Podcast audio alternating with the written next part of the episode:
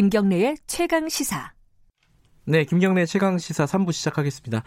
아까 2부에서 어, 이 180석 거대 여당의 의미 그리고 이, 이 체제가 어, 어디, 언제까지 갈 것인가 이런 부분에 대한 전망 이런 것들을 좀 짚어봤는데요. 어, 3부에서는요. 어, 패배하신 쪽 그, 당, 당선자가 아니 낙선자를 저희들이 한 분 모셨습니다. 뭐 화제의 낙선자 이렇게 부르기도 뭐하고요. 하지만은 굉장히 선전을 펼치셨고 어, 아깝게 낙선을 하신 분입니다. 그리고 지금 어, 미래통합당 당내 상황들이 굉장히 복잡하기 때문에 여기에 대한 여러 가지 전망과 의견들 좀 여쭤보도록 하겠습니다. 미래통합당 이준석 최고위원 스튜디오에 나와 계십니다. 안녕하세요. 네, 안녕하십니까. 네. 먼저 좀 아까우셨죠? 솔직히 말씀하셔서. 네, 이번에는 저희 지역구 내에서 네. 전망이 좋았었고, 그리고 사실 여론조사 저희가 좀 일부러 안 나가게 했던 측면도 있거든요, 보면은. 아, 당, 그, 깜깜이 기간 동안에? 예, 그러니까 왜냐면 음. 저희가 사실 그 강북 지역에서는 네. 사실 상당히 좋게 나오는 당내 조사 지역구들이었기 음. 때문에 저희가 그런데 그래서 사람들이 이제 인터넷에 가보면 조소도 많이 했죠. 저기는 여론조사 해볼 필요도 없어가지고 이제 안 하는 거다. 아. 조사했는데 오히려 좀 그런 걸 유도했어요 저희가 일부러 음흠. 그런 정도로 좀 선거 전략적으로도 많이 움직였던 선거였는데 사실 그러니까 사전 투표 하는 날 직전에 터졌던 네. 그 어떤 막말 파동이나 이런 것들이 영향이 좀 컸습니다 실제로 아, 그게 어, 결정적이었다라고 보시는 건가요? 그게 왜 그러냐면요. 네. 다른 선거들 같은 경우는 정책을 놓고 강한 대립이나 이런 것들이 부각되어 가지고 네. 어 내가 이 정책을 보고 뽑아야겠어 이런 게 컸다면은 이번 선거 같은 경우는 코로나가 이슈를 덮었기 때문에 마지막까지 표를 어디로 찍을지 결정 못한 유권자가 많았어요. 음. 근데 그 유권자들에게는 정말 그 아주 작은 어떤 이 당을 찍어야 될 이유, 찍지 말아야 될 이유가 필요했던 사람들인데 네. 거기서 뭔가를 만들어준 게 막말 사건이었다고 봅니다. 어쨌든 뭐 스코어로 보면은 음. 53대 44입니다. 네. 이준석 그 최고위원께서 이 노원 병의 출마를 세 번 했잖아요. 예, 예. 그 중에 가장 높은 수치고요. 음, 그래도 첫, 뭐 평가할 지점이 있지 않겠습니까? 뭐 첫 번째는 안철수 대표랑 붙은 거였고요. 네. 그 당시 쌩쌩했던 안철수 대표 붙은 거였고 두 번째는 제가 미래, 바른미래당으로 3당으로 출마했던 거기 때문에 네. 단순 비교가 어려운 수치일 수도 있겠지만은 뭐 사실 선거라는 게 항상 마음대로 되는 건 아니지 않습니까? 네. 네. 어, 그래도 어 뭐랄까요 긍정적인 측면 본인의 어떤 정치라든가 아니면 한국 정치 뭐 네. 긍정적인 측면이 좀 있지 않았어요? 저는 그러니까 제가 과거에 노원병이라는 곳에서 딱 한 명 보수 후보가 당선된 게 홍정욱 후보거든요. 아, 그 꽤 오래전인데, 그죠? 2008년이죠. 아, 그런데 그때 이제 홍정욱 의원이 3만 6천 표가 받았거든요. 네. 그리고 43% 받았었는데 그때보다 제가 조금 이제 퍼센트 오르고 표가 만 표 정도, 만표 정도 늘어났단 말이에요. 근데 이게 음. 쉽지 않은 게 원래 보수가 60대 이상의 표, 50대 이상의 표 이런 것들을 기반으로 해서 보통 선거를 치르는데 네. 만 표가 어디서 왔을까? 저는 제가 졌지만 그걸 굉장히 고민을 많이 했어요. 그런데 만 표. 잘 음. 자기 전에 이제 선거 당일날 네. 자기 전에 그 고민하고 자고 일어나 보니까 문자나 아니면 카톡이나 메시지함을 보니까 대충 답이 나오더라고요. 가장 아쉬워했던 층이 오히려 20대, 30대 젊은 층이었고 네. 저한테 오히려 미안하다는 막 문자도 오고 이렇게 해가지고 이게 뭔가 의미를 봤더니만은 저랑 하태경 의원이 그래도 이제 그 보수 내에서는 젊은 사람들 위한 정책이나 아니면 이런 음. 아이디어들을 많이 냈었기 때문에 네. 하태경 의원도 지금 부산에서 거의 최고 득표율이거든요 보면은 음. 그러니까 기존의 보수가 가진 것에다 확장성을 뭐로 더할 것이냐가 보수의 물음표였거든요. 근데 사실 제가 미래통합당이 통합 시도할 때 네. 제가 꾸준히 반대 의사를 표시했던 게 뭐냐면은 합쳐가지고 시너지가 날 통합이 아니다 이건 지금 음. 더 확장성을 가지려면은 아주 혁신적인 발상들을 해야 된다라고 해서 제가 그때 굉장히 강한 강한 통합 반대론자였거든요. 네. 근데 이번에 약간 그걸 다시 확인한 것 같아서 마음이 아픕니다 이거 보니까. 어. 근데 아까 마지막에 막 막말 파동 네. 음, 뭐 이런 것들이 결정적인 영향을 미쳤다라고 보는 게 합리적이긴 한데 네. 그것만으로 설명할 수는 없잖아요. 미래통합당의 패배를 예, 예. 개인 지역구 말고 예, 예. 어떻게 설명을 하실 겁니까? 저는 뭐 제가 뭐 네. 지도부의 구성원이기 때문에 그러니까요. 지도부의 네. 양태를 비판하는 것이 모순적일 수 있겠지만은 네. 전격적이지 못했다 선거에 앞두고. 음, 그 무슨 뜻이에요? 선거 앞두고는 항상 어떤 이슈들이 터집니다. 아까 네. 막말이든지 아니면 공천 관련 사태라든지 그렇죠. 이런 것들이. 네. 그런데 제가 이제 2012년에 제가 그런 말도 했어 통합하면서 2012년에 새누리당보다 더 못한 정당이다. 오. 예. 그러니까 그 말을 했더니 뭐냐면 많은 사람들이 도로 새누리당이라 말을 했을 때 그렇죠. 제가 뭐라고 이제 얘기했냐면 도로 새누리당이면 엄청 잘 되는 거 아니냐. 그때 2012년에는 새누리당이라는 거는 꽤 막강했거든요. 네네. 네. 그러다 보니까 도로 새누리당이 되려고 했으면은 거기서 지금과 다르게 어쨌든 강한 리더십이 필요한 거였거든요. 음. 사태가 발생하면은 사람을 뭐, 뭐 제지한다든지 이런 거 필요한 것인데 네. 일례로 이런 게 있어요. 2012년에 새누리당이 153석으로 이제 그 과반을 했습니다. 네. 근데 그 직후에 한 일이 뭐냐면은 당선 다음 다음 날 뭐 했냐면은 제가 이의 제기하고 해가지고 그 당시 그 당선자 신분이었던 문대성 의원, 네. 그리고 김영태 의원이라는 분이 있었어요. 근데 예. 그두 분이 각각의 뭐 어떤 사안에 연루돼 가지고 여론 비판이 큰 지점이 있었는데 KBS 출신 말하는 거죠? 그렇죠. 예. 예. 그두 분을 당선자 신분인데 사실상 탈당 권유로 제명했었어요. 아. 근데 그게 뭐냐면은 선거가 끝난 뒤에는 많은 사람들이 아 이런 어떤 결과로 모든 걸 덮어버리자 이런 생각할 수 있는데 그때 새누리당은 어느 정도로 긴장하고 속된 말로 각이 잡힌 상태였냐면은 음. 당선자를 제명했어요 사실상. 음흠. 그 그때 논문 표절이나 뭐 이 정도의 건으로. 네. 그랬기 때문에 2012년 말에 있었던 대선에서도 이길 수 있었다 저는 이렇게 보는 거거든요. 네. 근데 지금 이번에 선거에 보면은 차명진 의원 한 분만 놓고도 잘랐다가 뭐 다시 뭐 처음에는 안 잘랐죠. 안 잘랐다가 뭐 사실 뭐 탈당 권유니까. 네. 그랬더니 차명진 의원은 나 선거 칠 수 있다 이렇게 막 음. 기쁨의 SNS를 올리고 그다음에 나중에 또 급하니까 제명을 한다 그랬다가 가처분 나가지고 또 안 되고 공천도 마찬가지잖아요. 민경구에만 해도 들어갔다 나왔다 들어갔다 나왔다 이런 상황이 발생하고 저는 이 리더십 부재가 결국 수권 능력 부재라고 이제 사람들한테 인식되는 계기였다 음. 이렇게 봅니다. 근데 저는 잘 이해가 안 되는 게 그 내부 사정을 정확하게 음. 모르니까 아니 위기 의식들이 있었을 거 아닙니까? 네. 어, 그 미래통합당 내부에도 이러다가 선거 완전히 참패할 수 있다. 근데 왜 그런 어떤 갈팡질팡하는 모습을 보일 수밖에 없었느냐? 그게 이제 김세연 의원이 예전에 예. 여의도 연구원장을 사퇴하느냐 마느냐고 논란이 된 적이 있었어요. 그렇죠. 예. 그때 김세연 의원이 사퇴 안 하겠다고 하는 취지로 이야기했던 게 나 여의도 연구원의 그 기능이 중립성이 흔들리게 되면은 네. 선거에서 참패할 수밖에 없다. 왜냐하면 음. 여의도 연구원이 공천의 기반 자료도 만들고 음. 나중에 선거 때 판세 분석도 하는 네. 자료들을 만드는데 저는 이번 선거에서 굉장히 강한 의심을 하고 있습니다. 여러 경로 들은 게 있기 때문에 여의도 연구원이 제 기능을 했는가에 대해 가지고 음. 무슨 말이냐면은 결국에는 뭐 사실 황교안 대표가 임명한 인사가 네. 연구원장이 됐는데 저도 선거를 이 당에서 이제 두 번째 치러봤죠. 음. 그런데 과거에 선거 지원하던 기능과 지금 선거 지원 기능이 굉장히 다릅니다. 제가 같은 음. 지역구에서 뛰었는데 그러니까 판세 분석이라든지 이런 것들도 그렇고 어쨌든 뭔가 정책적인 지원도 그렇고 거의 없었습니다. 그거는. 그 쉽게 말하면은 여의도 연구원 그런 기능이 음. 어, 어떤 선거 전반적으로 중립적으로 진행이 된 게 아니라 지도부 특히 이제 황교안 대표의 입맛에 맞게 뭐 어, 굳이 표현하면 심기를 불편하지 않게 한 거죠. 음, 네. 그러니까 마사지가 많이 됐다. 저는 그거 지금 제가 뭐 이거는 나중에 제가 지도부로서 파볼 부분이지만은 네. 굉장히 좀 안타깝고 예전에 보면 제가 바른미래당에 선거 치를 때도 보면요. 네. 막 이상한 소리들이 막 나와요. 보면 안철수 대표가 그때 서울시장 선거 치르고 있고 저도 보궐선거 치르고 있는데 현장에서 굉장히 어렵다 소리를 하고 있는데 아, 내부에서는 이제 그 청어 침삼 주변에서 뭐 구글 트렌드와 네이버 트렌드로 우리가 이긴다.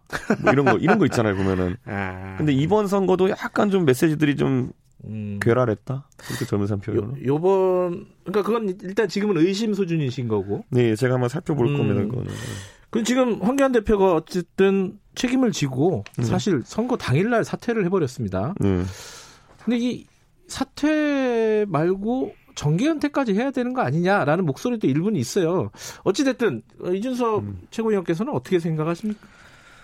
저는 황 대표께서 사퇴하는 문제가 아니라 네. 예전에 이제 첫 1차 김종인 섭외 시도 때 네. 그때 사실 많은 부분을 내려놓고 지역구 선거에 전임했으면은 전담했으면 아, 전략적으로 봐도 예 음. 그게 모양새가 훨씬 나았을 것이다 이런 생각을 하고 네. 근데 이제 사실 김종인 장관을 모셔오면서도 역할을 굉장히 축소시켜서 영입했어요.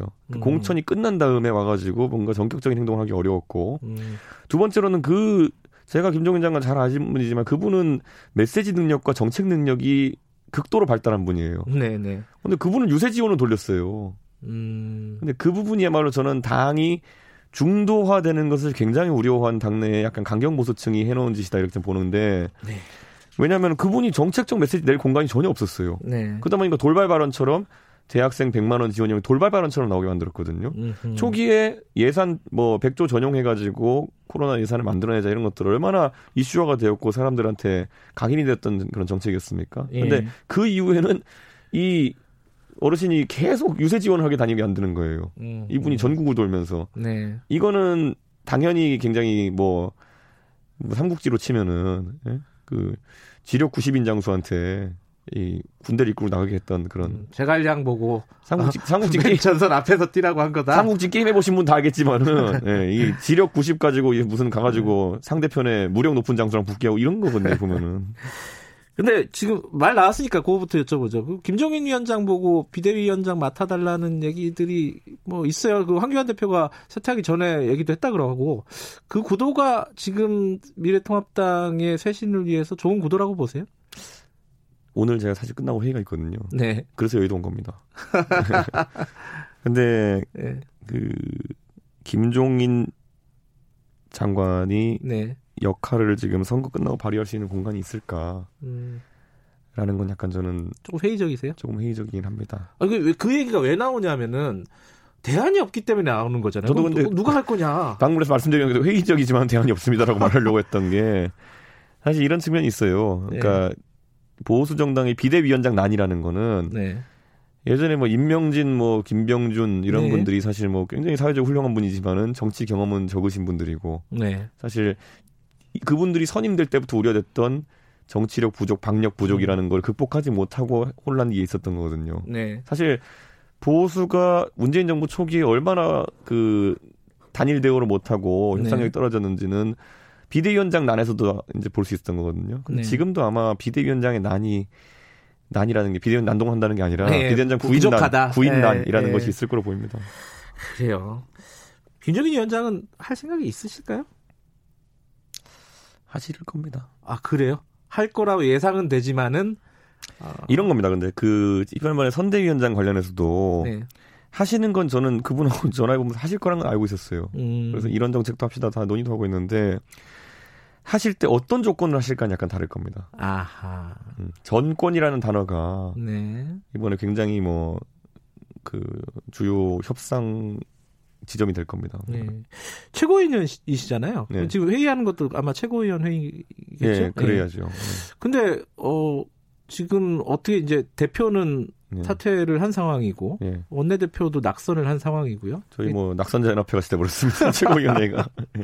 최고위원회에서 뭐 어떤 뭐 거치라든가 이런 것들이 결정이 되는 건가요? 아 저희는 딴 거 하면 안 되고요. 예. 딴 메시지를 하나도 내면 안 되고요. 비대위원장 누구 하기로 했다. 그리고 음. 추인했다. 끝 그거 정도만 하고 저희는 물러나야죠. 물러나는 걸로. 예. 음. 원활하게 될 것 같아요. 또 다들 생각이 다르실 거 아니에요? 대안이 없으니까. 대안이 없으니까. 예. 알겠습니다. 그 지금 미래통합당 쇄신, 혁신 뭐 이런 얘기 많이 하잖아요. 네. 가장 필요한 게 뭐라고 생각하세요? 좀 사람들이 알기 쉽게 얘기하면은 미래통합당한테. 저는 유튜버들한테 휘달리는 이런 수준의 정당은 이제 안 되죠. 음... 이번에 제가 여기서 뭐 라디오 나와서 속 시원하게 말씀드리자면요. 지금 보수의 이제 지지자들 중에서 왜 본투표에서는 이기고 사전투표에서는 진 곳이 많냐. 저도 그래요. 저도 본 투표에서는 많이 받았어요. 상대 후보보다. 네. 근데 사전 투표에서 덜 받았어요. 그래서 진 거거든요. 그래서 사전 투표 의혹론을 제기하는 분들이 있어요. 하하. 근데 제가 제발 그런 거좀 거두라고 제가 말씀드리고 싶은 게. 네네. 2주 전으로 되돌려 보면요. 제가 무슨 말을 던졌냐면은 제발 사전 투표 의혹론으로 사전 투표 하지, 가, 하러 가지 말자는 이야기를 네. 그만해라.